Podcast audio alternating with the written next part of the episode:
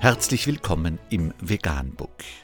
Wir liefern aktuelle Informationen und Beiträge zu den Themen Veganismus, Tier- und Menschenrechte, Klima- und Umweltschutz. Dr. Med Ernst Walter Henrich am 4. November 2018 zum Thema Landwirtschaft als Tierholocaust. Jung, männlich, überflüssig. Unter www.zeit.de ist nachfolgendes zu lesen. Bullen geben keine Milch, Hähne legen keine Eier. Männliche Tiere gelten in der Landwirtschaft von Geburt an als wertlos. Wohin mit ihnen? Oft wird behauptet, Landwirte kümmerten sich um Nutztiere. Aber das stimmt nicht. Landwirte wollen keine Hähne, keine Ziegenböcke, keine Bullen, keine männlichen Ferkel. Für die Bauern sind die Männchen keine Nutztiere, sondern das Gegenteil Wegwerftiere. Sie geben keine Milch und legen keine Eier. Bei einigen jungen Eben stinkt das Fleisch. Sie alle werden nicht gebraucht. Sie sollen verschwinden. Wenn am Freitag im Bundesrat über die Kastration von Ferkeln verhandelt wird, verbirgt sich dahinter eine große Frage der modernen Landwirtschaft. Sie lautet Was tun mit dem unerwünschten Geschlecht? Diese Frage würde sich wahrscheinlich nicht stellen, wenn sich die deutsche Landwirtschaft in den vergangenen Jahrzehnten nicht radikal verändert hätte. Inzwischen wurden die Methoden der Tierhaltung dem aggressiven Wettbewerb angepasst.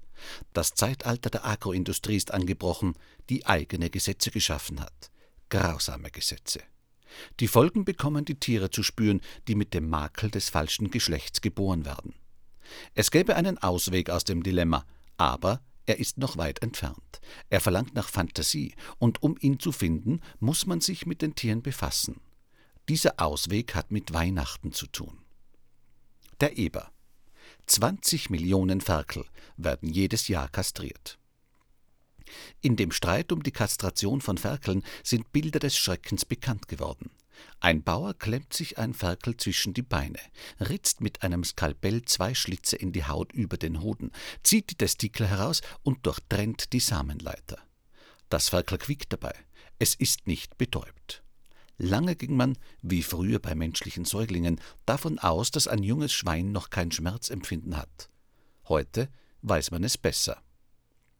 Trotzdem werden in Deutschland Jahr für Jahr rund 20 Millionen Ferkel auf diese Weise kastriert.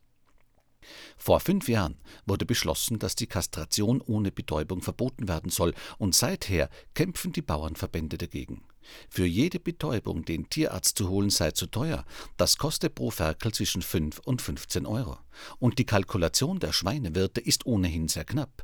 Fast 40 Euro stecken sie in die Aufzucht eines Ferkels, bevor es nach 70 Tagen für durchschnittlich 45 Euro an einen Mäster verkauft wird. Die Preise schwanken, je nachdem, was die Schlachthöfe gerade zahlen. Werner Schwarz, Vizepräsident des Deutschen Bauernverbandes und selbst Sauenhalter, ist sich sicher, es wird nicht dazu kommen, dass Tierärzte die Ferkel kastrieren. Was passiert dann? Dass die Landwirte die Ferkel selbst betäuben, ist gesetzlich verboten. Die männlichen Tiere nicht zu kastrieren ist undenkbar, denn Eber bekämpfen sich gegenseitig, wenn sie so eng miteinander gehalten werden, wie dies in der Agroindustrie üblich ist. Außerdem stinkt das Fleisch von etwa 5% aller unkastrierten Eber so bestialisch, dass einem sofort der Appetit auf Grillfleisch vergeht. Wenn Eber geschlechtsreif werden, entwickeln sie einen derben Geruch, bei manchen Tieren ist er extrem stark. Stinker nennen Landwirte diese Tiere. Die Stinker erfüllen auch eine politische Aufgabe, sie versinnbildlichen, dass Männchen für die Landwirtschaft eine Plage sind. Wer es mit einem Stinker zu tun bekommt, kann die Sorgen der Bauern besser nachvollziehen.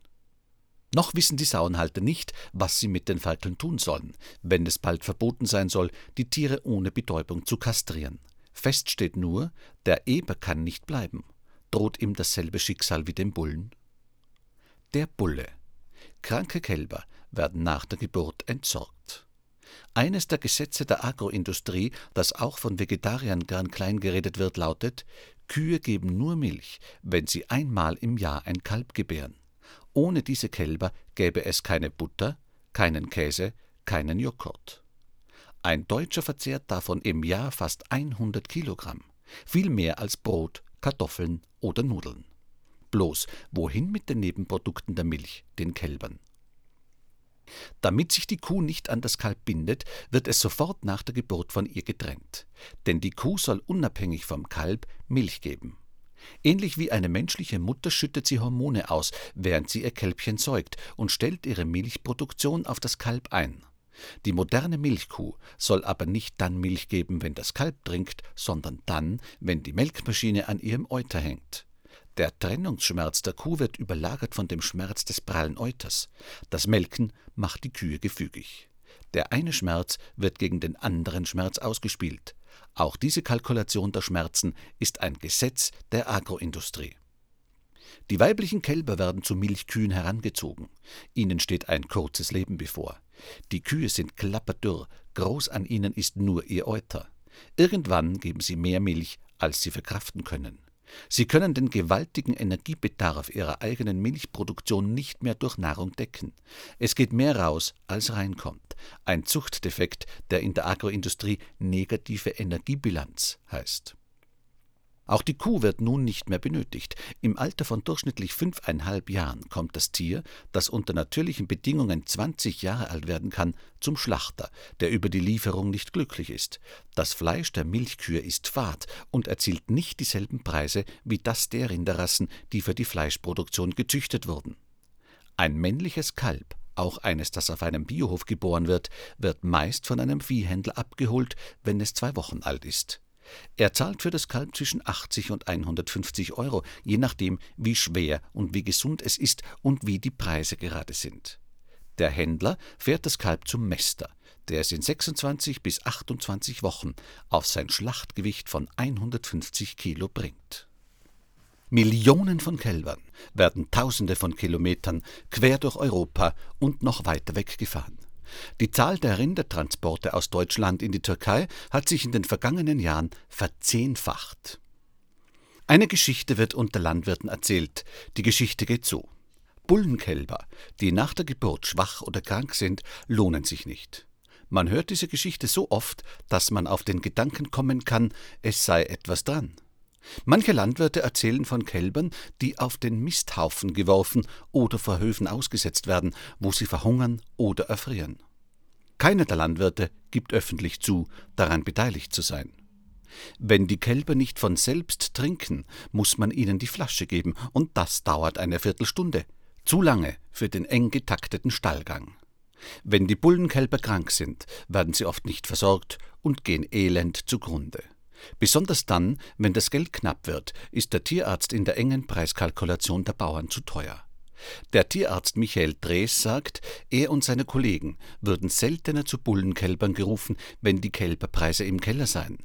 Und seit die Milchpreise gesunken sind, auch seltener zu weiblichen Kälbern.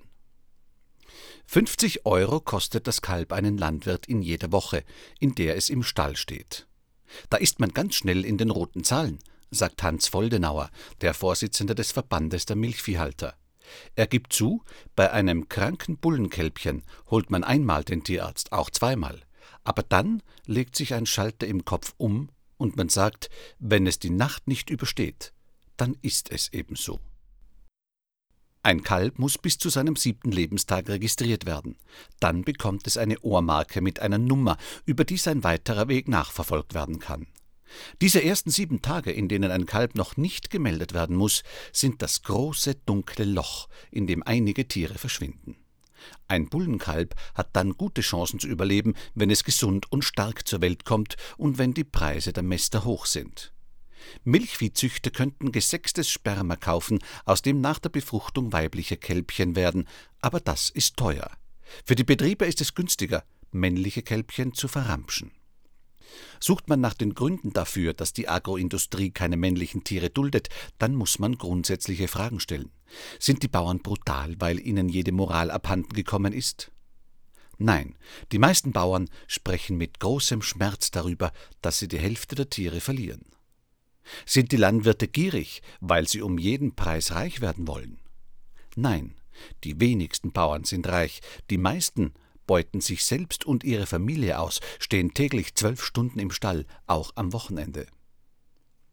Tragen die Kunden die Verantwortung, wollen sie keine höheren Preise für Fleisch zahlen, sind sie geizig?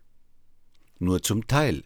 In kaum einem industrialisierten Land der Welt geben Menschen so wenig Geld für Essen aus wie in Deutschland. Die Deutschen sagen, sie wollen mehr Tierschutz, aber sie wollen auch viel und günstiges Fleisch essen.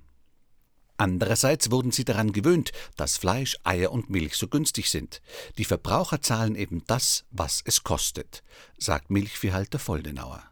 Sind ganz andere Menschen schuld, weil sie fatale Entscheidungen treffen, die sich auf die Tiere auswirken? Ja, es sind Menschen, die Milchquoten festlegen und dann wieder abschaffen, die mal subventionieren und dann wieder nicht, die in einem Jahr diese Anreize setzen und im nächsten Jahr andere. Diese Menschen nennt man Politiker. Voldenauer vom Verband der Milchviehhalter und mit ihm viele andere Landwirte fordert, wir brauchen eine Umkehr in der Agrarpolitik. Sie wollen ein Anti-Dumping-Gesetz wie zum Beispiel im Einzelhandel. Auch in der Landwirtschaft könnte ein solches Gesetz verhindern, dass im Handel unter den Herstellungskosten eingekauft wird. Die Politik könnte Mindestpreisempfehlungen geben, sagt Voldenauer. Im Moment liefern Voldenauer und seine Kollegen ihre Milch bei den Molkereibetrieben ab und erfahren erst Mitte des darauffolgenden Monats, wie viel Geld sie dafür bekommen. Die Preise legen die Großen der Branche fest, die milliardenschweren Molkerei- und Schlachtbetriebe und der Einzelhandel, allen voran die Konzerne der Discounter. Supermarktketten sind die größten Akteure der Agroindustrie. Aber, und auch das gehört zu den Gesetzen der Agroindustrie, den Preis können sie nur so weit drücken, weil das Angebot zu groß ist. In Deutschland werden beispielsweise jährlich 20 Prozent mehr Schweinefleisch erzeugt, als die Deutschen essen. Warum wird in diesen Mengen produziert? Weil die Landwirte über Subventionen Anreize bekamen, ihre Betriebe zu vergrößern und die Effizienz zu steigern. Für das Wohl der Tiere ist in dieser Rechnung aber kein Platz. Wenn ein Landwirt will, dass es seinen Tieren besser geht, muss er das selbst bezahlen. Wer erleben will, wie die Gesetze der Agroindustrie auf die Spitze getrieben werden, kann auf eine Kuhweide im Allgäu fahren, in den kleinen Ort Missen-Wilhams. Inmitten einer Postkartenidylle hält Wendelin Schmelzenbach hier 15 Rinder, die er doppelt so lange leben lässt, wie es bei den Fleischrassen üblich ist. Das Fleisch reift länger, wird dunkler und schmeckt besser, aber weil an Schmelzenbachs Rindern so viel Fett ist, bezahlt der Schlachter ihm kaum noch etwas dafür. Schmelzenbach kann sich diese Tierhaltung nur leisten, weil sein Sohn ein Restaurant betreibt, in dem Gäste für das Fleisch der Rinder zahlen. Demnächst will Schmelzenbach etwas Neues ausprobieren. Er möchte seine Rinder auf der Weide schlachten. Stressfrei. Es klingt nach einer guten Idee, aber die Bestimmungen der Branche sind streng. Ein Jäger muss kommen, um das Rind zu schießen. Außerdem ein Metzger, falls der Schuss nicht sitzt, damit er das Tier ausbluten lässt. Ein Tierarzt muss dabei sein. Eine große Maschine wird gebraucht, die das tote Tier auf einen Anhänger hebt. Helfer müssen den Kadaver abtransportieren. Für die Kosten 300 bis 400 Euro muss Schmelzenbach aufkommen. Der ganze Artikel ist zu lesen unter www.zeit.de. Vegan, die gesündeste Ernährung und ihre Auswirkungen auf Klima und Umwelt, Tier- und Menschenrechte. Mehr unter www.provegan.info.